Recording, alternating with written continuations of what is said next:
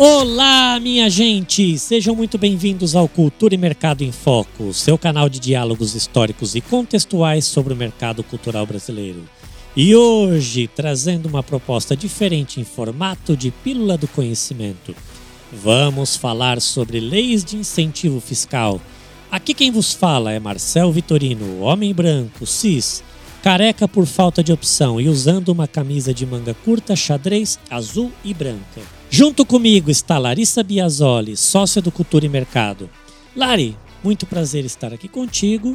Estou bastante feliz para esse nosso papo e quero te pedir para falar um pouco sobre você e sua experiência com leis de incentivo. Olá, Marcel. Olá, todo mundo. Feliz de estar aqui mais uma vez é, no Cultura e Mercado em Foco, esse podcast informativo e formativo e, como você já comentou, né, então eu sou a Larissa Biasoli, é, sou sócia do Cultura e Mercado e trabalho com lei de incentivo há mais de 10 anos. Eu sou uma mulher branca, cis, eu uso óculos de armações escuras, eu estou usando um vestido preto, é, longo, tenho os cabelos escuros e soltos hoje, usando brincos também uh, e um colar preto e branco. E a minha experiência com lei de incentivo, né? Então, olha só, falei que já trabalho com lei de incentivo há mais de 10 anos.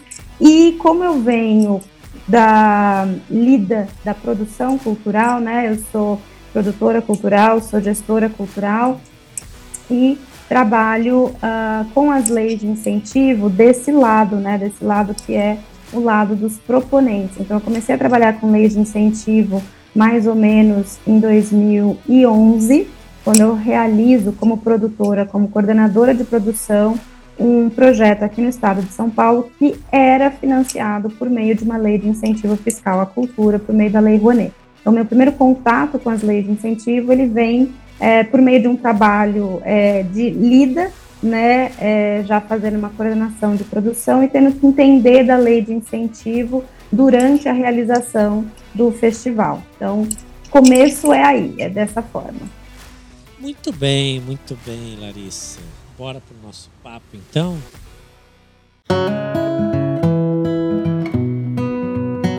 Bom, vamos lá. Você comentou sobre a sua experiência de leis de incentivo fiscal e eu queria começar essa nossa conversa aqui é, colocando conceitos, né? trazendo conceitos aqui para a mesa.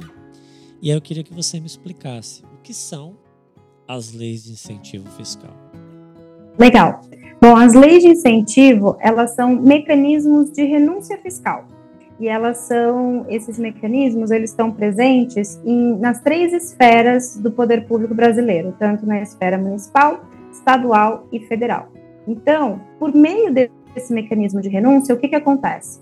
O governo ele abre mão de um pedaço, de uma parcela de impostos devidos de pessoas físicas e jurídicas para que então essa parcela desse imposto devido financie, né, sejam transformados em recursos que vão ser investidos em projetos culturais, sociais, esportivos, enfim, previamente aprovados, tá? Então, resumindo, é um mecanismo fiscal de financiamento indireto por meio do qual o governo, por não conseguir chegar naquele braço, por não conseguir chegar naquele espaço, ele fala: olha, sociedade civil, você faz a proposta de um projeto, se esse projeto atender esses critérios, ele está aprovado a buscar esses recursos que são parcelas de impostos devidos de pessoas físicas e jurídicas. E como que, que a população, o meio cultural ou meio esportivo, os proponentes ou os incentivadores, os patrocinadores,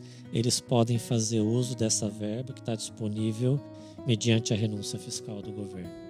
É, então, isso é um mecanismo, né? Esse mecanismo, como muitos outros mecanismos de financiamento, ele tem regras e critérios, né?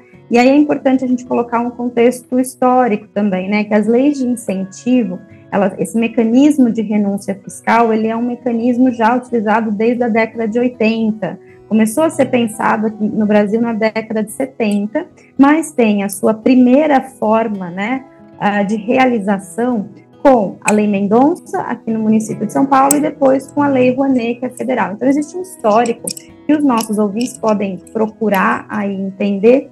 E por que, que é legal falar desse histórico para responder essa pergunta? Porque os, as leis de incentivo, elas são mecanismos muito vivos, elas estão em, sempre em mudança. Agora, via de regra, o que, que acontece? Uma pessoa física ou jurídica, ela vai submeter um, uma proposta, um projeto, para que um órgão do poder público que gerencia essa lei de incentivo analise. Se esse projeto tiver de acordo com os critérios de uso daquela lei, esse projeto vai ser aprovado. E aí, uma vez aprovado, é que acontece a famosa captação de recursos, né?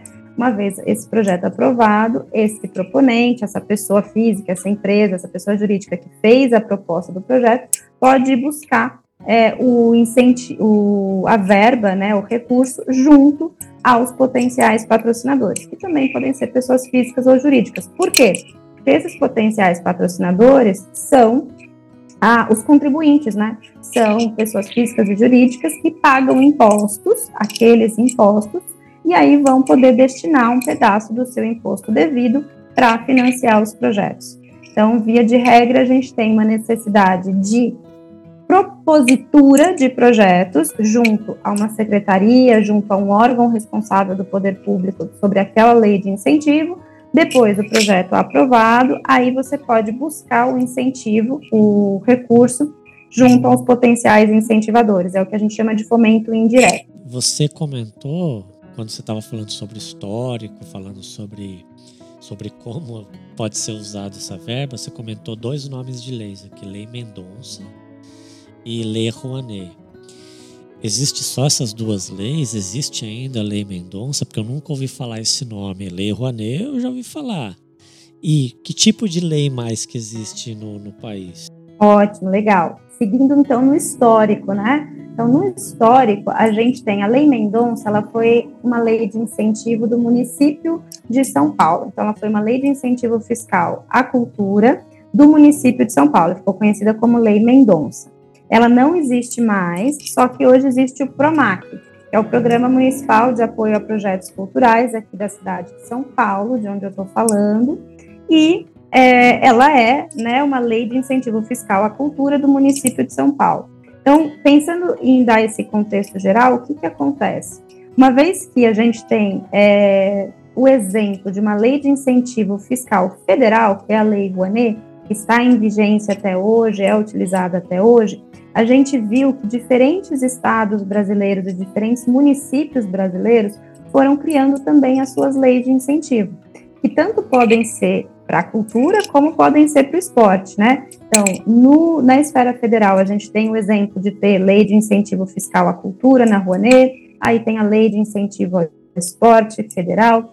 É, no estado de São Paulo, a gente tem o PROAC-CMS, que é a lei de incentivo a cultura do Estado, e tem a LIPI, que é a Lei de, Paulista de Incentivo ao Esporte, também baseada no ICMS. No município de São Paulo, a gente tem o PROMAC, e a gente também tem uma lei de incentivo ao esporte. Então, assim, as leis de incentivo, elas podem ser nessas três esferas, né? Por quê? Porque depende do imposto, e cada esfera federativa aí tem o seu imposto, né, de maior arrecadação, e depende é, que existe uma legislação, ou seja, que a Câmara dos Vereadores, é, que os deputados, que então os secretários de cultura dos estados é, batalhem para que existam essas leis é, em cada uma dessas esferas. Você falou de impostos. Que tipo de imposto que é utilizado normalmente para como renúncia para incentivo a esses projetos? Então, toda a renúncia fiscal ela é baseada no imposto de maior arrecadação. Por quê? Porque aí retomando, né? Como quem renuncia a verba a um pedaço, né, do imposto devido ao Estado, o Estado não vai renunciar ao bolo todo, né? Ele vai renunciar uma fatia do bolo. E aí ele vai renunciar uma fatia do bolo normalmente em cima do imposto de maior arrecadação. Então, quando a gente fala desse imposto na esfera federal, a gente está falando do imposto de renda. Quando a gente fala nessa esfera estadual, a gente está falando do ICMS, o Imposto sobre Circulação de Mercadoria é, e Serviços de Transporte e Comunicação. Quando a gente fala dos, uh, da esfera municipal, aí a gente está falando de Imposto Predial e Territorial Urbano, IPTU, ou do Imposto sobre Serviço de Qualquer Natureza, o ISSQN, tá? Então, uma brincadeira que normalmente a gente fala é: para entender a lei de incentivo fiscal, você tem que entender do imposto na qual ela se baseia. Vamos lá, eu tenho um projeto aprovado, sou um proponente. Isso significa que eu já posso ter acesso aos recursos de uma lei de incentivo para executar esse meu projeto? Não, porque ela não funciona como um fundo, né? Não é o fomento direto é, que financia os projetos a partir do momento que eles estão a, aprovados, contemplados, são os editais. Né, os editais, ou os convênios, ou os prêmios. Eles são é, formas de financiamento direto, onde sim, a partir do momento do projeto aprovado, você vai ter aquele recurso é, disponibilizado na conta do projeto. Já nas leis de incentivo, o fomento é indireto. Então, o projeto aprovado significa que você está apto a ir buscar o recurso, ou seja, a conversar, a negociar com seu potencial incentivador, para que ele então se interesse pelo seu projeto e faça a opção de destinar aquela parcela de imposto devido que ele tem para o seu projeto. Por isso que a gente chama de fomento indireto. Você precisa de mais uma ponta desse triângulo para fechar aí a, a, a captação, para fechar a conta. É qualquer projeto que eu posso ir atrás de captação de recursos, de conseguir uh, incentivadores, patrocinadores para esse projeto? Então, aí de novo, a ideia aqui é seguir o imposto. Seguir o imposto e seguir a sua categoria e o seu currículo, né? Então vamos lá, se você é um proponente, ou seja, uma pessoa física ou jurídica, do município de São Paulo, você pode submeter o seu. E você é uma pessoa física ou jurídica do município de São Paulo que tem um currículo na área cultural, tá? De mais de dois anos. Você pode submeter o seu projeto nas três esferas, porque existem três leis aí, então vou dar esse exemplo.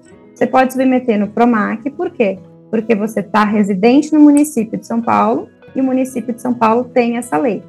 Aí, o município de São Paulo está dentro do estado de São Paulo. Então, você também pode submeter o seu projeto no PROAC CMS, porque o estado de São Paulo tem uma lei de incentivo à cultura. E aí, o município de São Paulo está dentro do estado de São Paulo e também faz parte do Brasil. Então, aí você pode submeter o seu projeto na Lei Rouanet, na Lei Federal de Incentivo à Cultura, porque a Lei Rouanet contempla todos os municípios brasileiros. Né? Então, você segue o imposto, e aí o imposto também te dá a dimensão do que é o proponente. Né? E se ela é uma lei de incentivo fiscal à cultura, o seu currículo, o currículo do proponente tem que ser cultural. Se ela é uma lei de incentivo fiscal ao esporte, seu currículo tem que ser condizente com, com, essa, com essa categoria, tem que ser do esporte. Se ela é uma lei de incentivo do estado do Ceará, você tem que estar residente no Ceará. Você não pode ser do estado de São Paulo e propor um projeto que aconteça no Ceará. Por quê? Porque é a mesma regra de seguir o imposto. Quem está renunciando ao imposto é o Estado, certo? Então, o Estado do Ceará, nesse exemplo, ele vai renunciar ao imposto para que as atividades aconteçam no Ceará. Faz sentido? Faz, mas se eu moro em São Paulo e quiser executar um projeto no Ceará, então significa que eu tenho que eu posso ser aprovado apenas na Lei Rouanet, que é a lei federal, é isso? Faz sentido?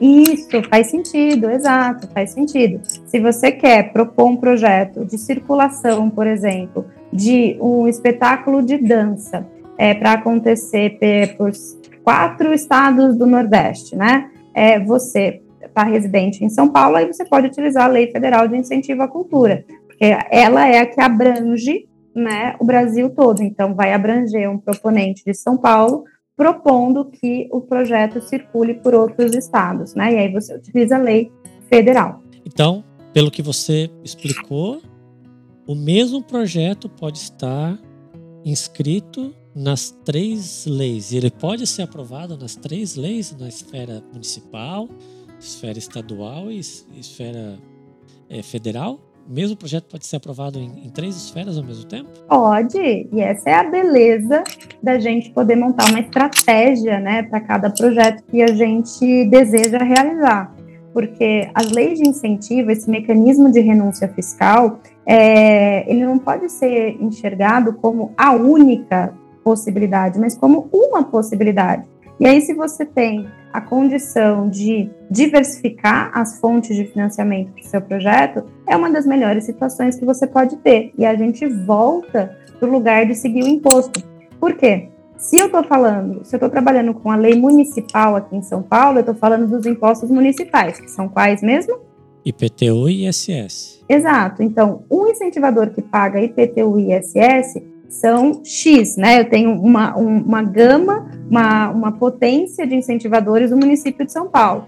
Agora, os incentivadores que pagam ICMS não necessariamente são os incentivadores que pagam IPTU e ISS no município de São Paulo. Eles não precisam estar no município de São Paulo, mas sim no estado de São Paulo. Então, eu amplio a minha gama de incentivadores, porque aí são os CNPJs que pagam imposto no estado de São Paulo. Eu saio do município e amplio a minha, a minha potencialidade de incentivadores para o estado. E aí, se eu tenho esse mesmo projeto aprovado na lei federal, na lei Rouanet, aí eu estou falando que o meu incentivador pode também estar no Brasil todo. Né? Então, eu também estou ampliando a possibilidade de financiamento para o meu projeto. Legal. E você comentou é, também que a lei de incentivo é, não é e não deve ser, recomenda-se não ser a única fonte de financiamento do projeto. E quais são as outras alternativas, né? pensando na montagem de uma estratégia de financiamento ou de captação de recursos para um projeto? Ó, oh, que essa dica vale ouro, hein? Pensando em estratégia, um projeto que ele fique dependente de uma única fonte sempre vai ser ruim isso né? A gente pensa que é necessário ter um tripé de financiamento.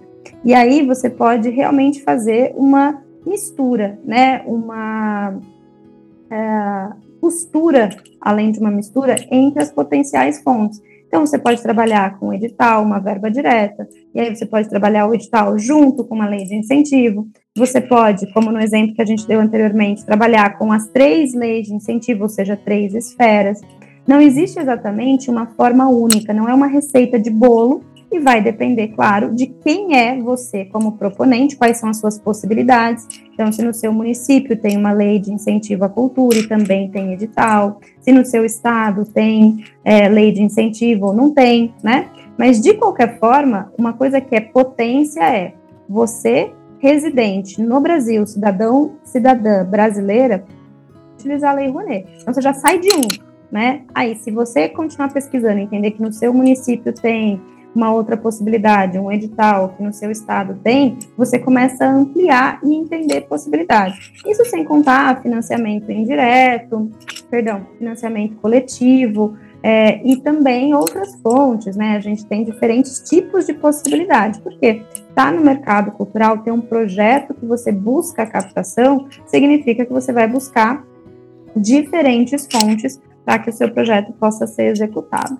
E Larissa, se tem tantas fontes diferentes para conseguir recursos, por que é tão interessante usar as leis de incentivo? Ah, Marcelo, acho que a sua a resposta está um pouco na sua pergunta. É muito interessante utilizar e trabalhar com as leis de incentivo fiscal, porque elas são uma forma, elas são uma possível forma de financiar o fomento à cultura. Né? E no Brasil a gente tem um histórico em que as diferentes formas, né, os editais, os fundos, as leis de incentivo, elas coexistem, mas por vezes existe uma importância maior dada para um ou para outro. Então, o interessante de trabalhar com as leis de incentivo é ter esse raciocínio, essa visão de que é uma das possibilidades, mas que não é a única e que, dentro do que eu posso dizer da minha experiência, que eu vejo é as leis de incentivo conseguiram desenvolver uma forma de avaliação de projetos e de diálogo com os proponentes que busca sempre melhorar.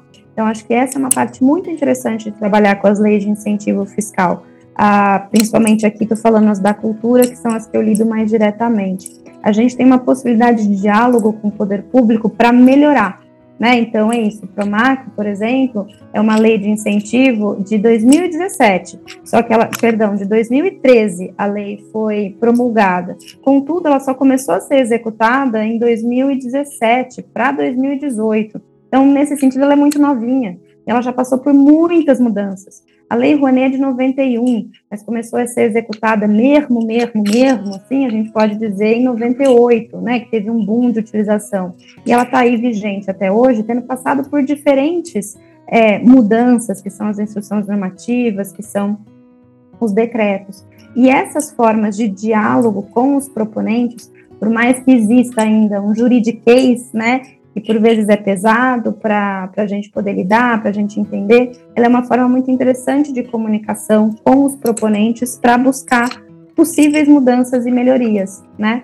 Então, acho que essa é uma parte, e tem muitas outras, que eu não sei se dá tempo da gente falar é, nesse nosso momento, mas dizendo aqui de duas dicas para deixar os nossos ouvintes aí é, interessadas, interessados em entender mais, em buscar essas possibilidades, eu diria dessas duas. Uma, que são as leis de incentivo, elas existem e estão existindo cada vez mais, porque elas são uma forma de financiamento à cultura, especificamente falando aqui, que dão certo. Então, a gente vê que existe esse, essa união entre proponentes e patrocinadores e poder público, né, funcionando.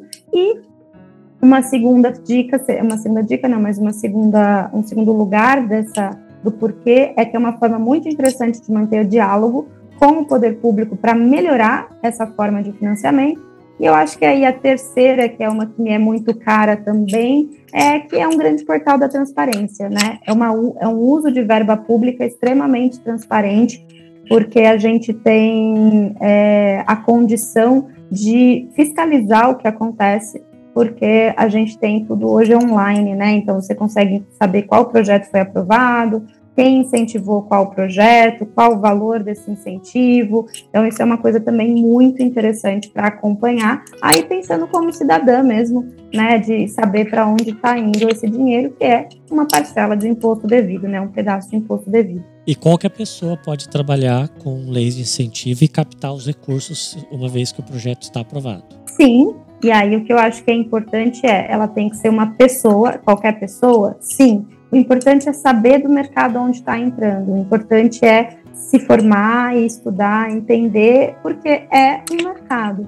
Né? É uma, você pode fazer você deve fazer. A gente, inclusive, recomenda muito que sejam os próprios proponentes entendam como fazer isso, porque você vai ter que desenvolver né, essas habilidades para poder defender o seu projeto, é, encantar aí um potencial incentivador, incentivadora, a estar junto, a ver esse projeto sendo realizado e como gestora né, de projetos, e o que eu acabei de falar desse portal da transparência, é isso, precisa saber gerir o recurso público, né? Precisa estar disposto, disposta a falar, olha, é, eu quero realizar isso, eu sei, porque no final das contas, né, é isso que você está dizendo para o poder público e para a sociedade. Confia em mim, essa, esse pedaço de verba pública, porque eu vou conseguir realizar isso que eu estou propondo. Né? Eu vou conseguir gerir esse recurso público bem com essa finalidade, com esses objetivos e com esse resultado. Então, acho que tem uma responsabilidade aí muito importante de se destacar, de quem lida com lei de incentivo, né, fiscal, é que esse portal da transparência, ele tem esse ônus, que no meu caso eu acho que é um bônus, eu acho que é, uma, é um lugar de participação da sociedade muito, muito importante mesmo, né, de você saber, você conseguir gerir esse recurso público e entregar de volta né, para a sociedade aquilo que você se comprometeu. Muito bem. Para fechar o nosso papo aqui, então, Larissa, já que você falou de aprender a, como as coisas funcionam e também diante da tua experiência, o que, que você recomenda para as pessoas que querem começar a trabalhar com as leis de incentivo? Como é que elas fazem para aprender a respeito das leis e como funcionam todos os mecanismos? O que, que você recomenda? Eu acho que a primeira coisa que eu deixo aqui como uma dica é pensar que hoje o mundo online ele está aí para facilitar para a gente e que ele deve ser sim utilizado. Então, acho que a primeira dica é entrar aí no site da prefeitura do seu município, depois entra na Secretaria de Cultura do seu estado e começa a entender o que, tem lá, né? Então, acho que essa é a primeira dica, entender o que está sendo proposto já aí no seu quintal, né? Vamos dizer assim, o que, que o seu quintal oferece. Porque é interessante a gente começar com o que a gente sabe, e o que a gente sabe, né? Está muito do nosso lado. Então, acho que essa é uma primeira dica para quem quer começar a trabalhar com as leis, entender o que está sendo feito no seu município e no seu estado, né, o que, que é oferecido, o que, que existe, há quanto tempo existe, e aí se familiarizar com o que existir. Né? Então é isso, vai ler a lei, vai baixar o decreto que regula, regulamenta a lei, vai ver se saiu portaria de prestação de contas, se saiu algum tipo de resolução, alguma instrução normativa, é entendendo, né, e buscando as pessoas que podem estar contigo nesse processo de aprendizado, né? Hoje em dia, é, de novo, o portal da transparência online que existe, né? Tanto das leis de incentivo, mas como também da possibilidade de você se conectar com diferentes pessoas que já têm experiência, né? Então, ir buscando se formar e buscando entender melhor desse mercado.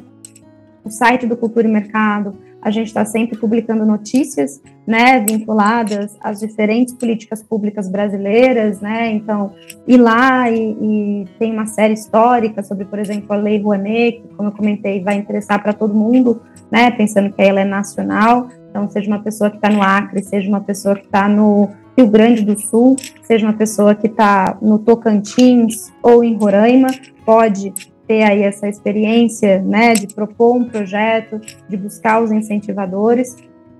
Então, acho que é assim. Já foram quantas dicas? Muitas, né? Estou aqui perdida já. E tem algum curso que, que a gente pode fazer sobre o assunto? Tem inúmeros, tem inúmeros cursos. O Cultura e Mercado é o pioneiro no curso de formação em captação de recursos.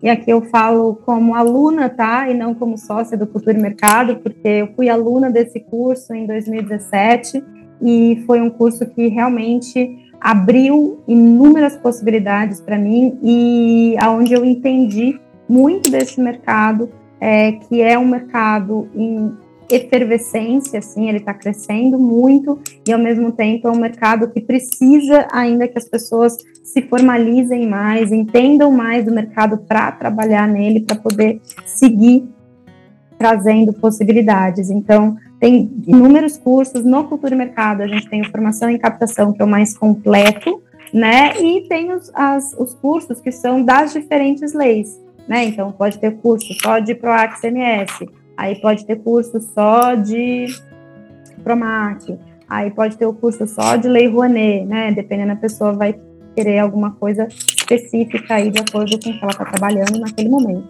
Eu acho que a grande dica também nesse sentido é a formação é contínua, sabe, gente?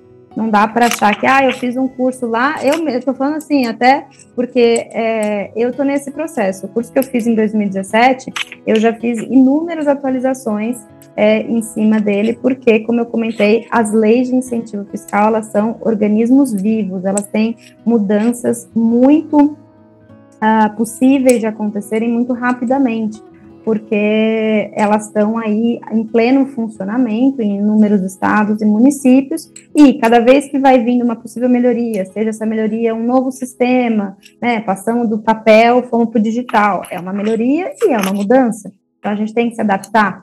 E até comentando aqui rapidamente de duas, né?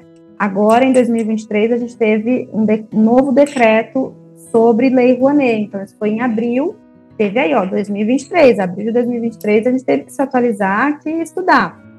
Agora, no estado de São Paulo, é, o PROAC CMS está passando por uma consulta pública, então, muito provavelmente ainda em 2023, ou no máximo comecinho de 2024, vem alguma mudança no PROAC CMS. O PROMAC, que é aqui do município de São Paulo, teve um decreto lançado esse ano de 2023 e outro, o outro tinha sido lançado em 2019, não fazia tanto tempo assim. Então a gente vai percebendo, né, que é necessário manter uma atualização porque é muito dinâmico, é um mercado muito dinâmico. Então acho que essa acho que seria talvez a dica final aí de buscar a formação, tá no gerúndio em relação à formação, estar sempre buscando, estar sempre fazendo é, uma formação pensada aí para esse mercado das leis de incentivo.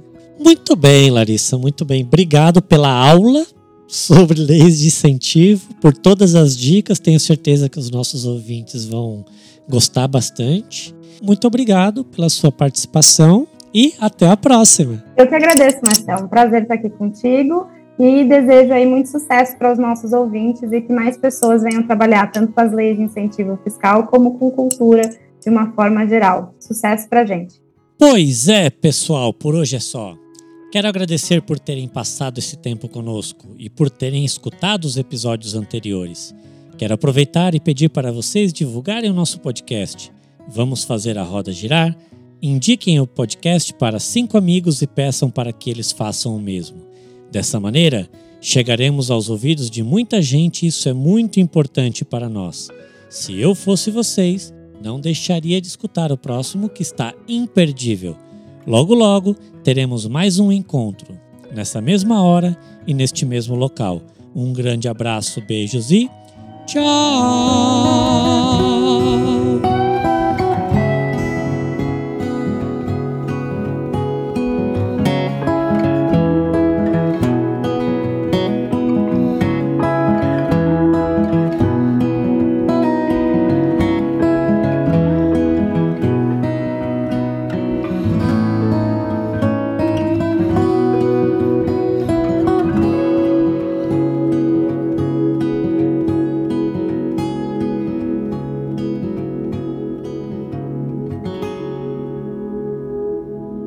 Este podcast é idealizado e dirigido por Marcel Vitorino, produzido por Cultura e Mercado, com o roteiro de Luciana Nascimento e Larissa Biasoli.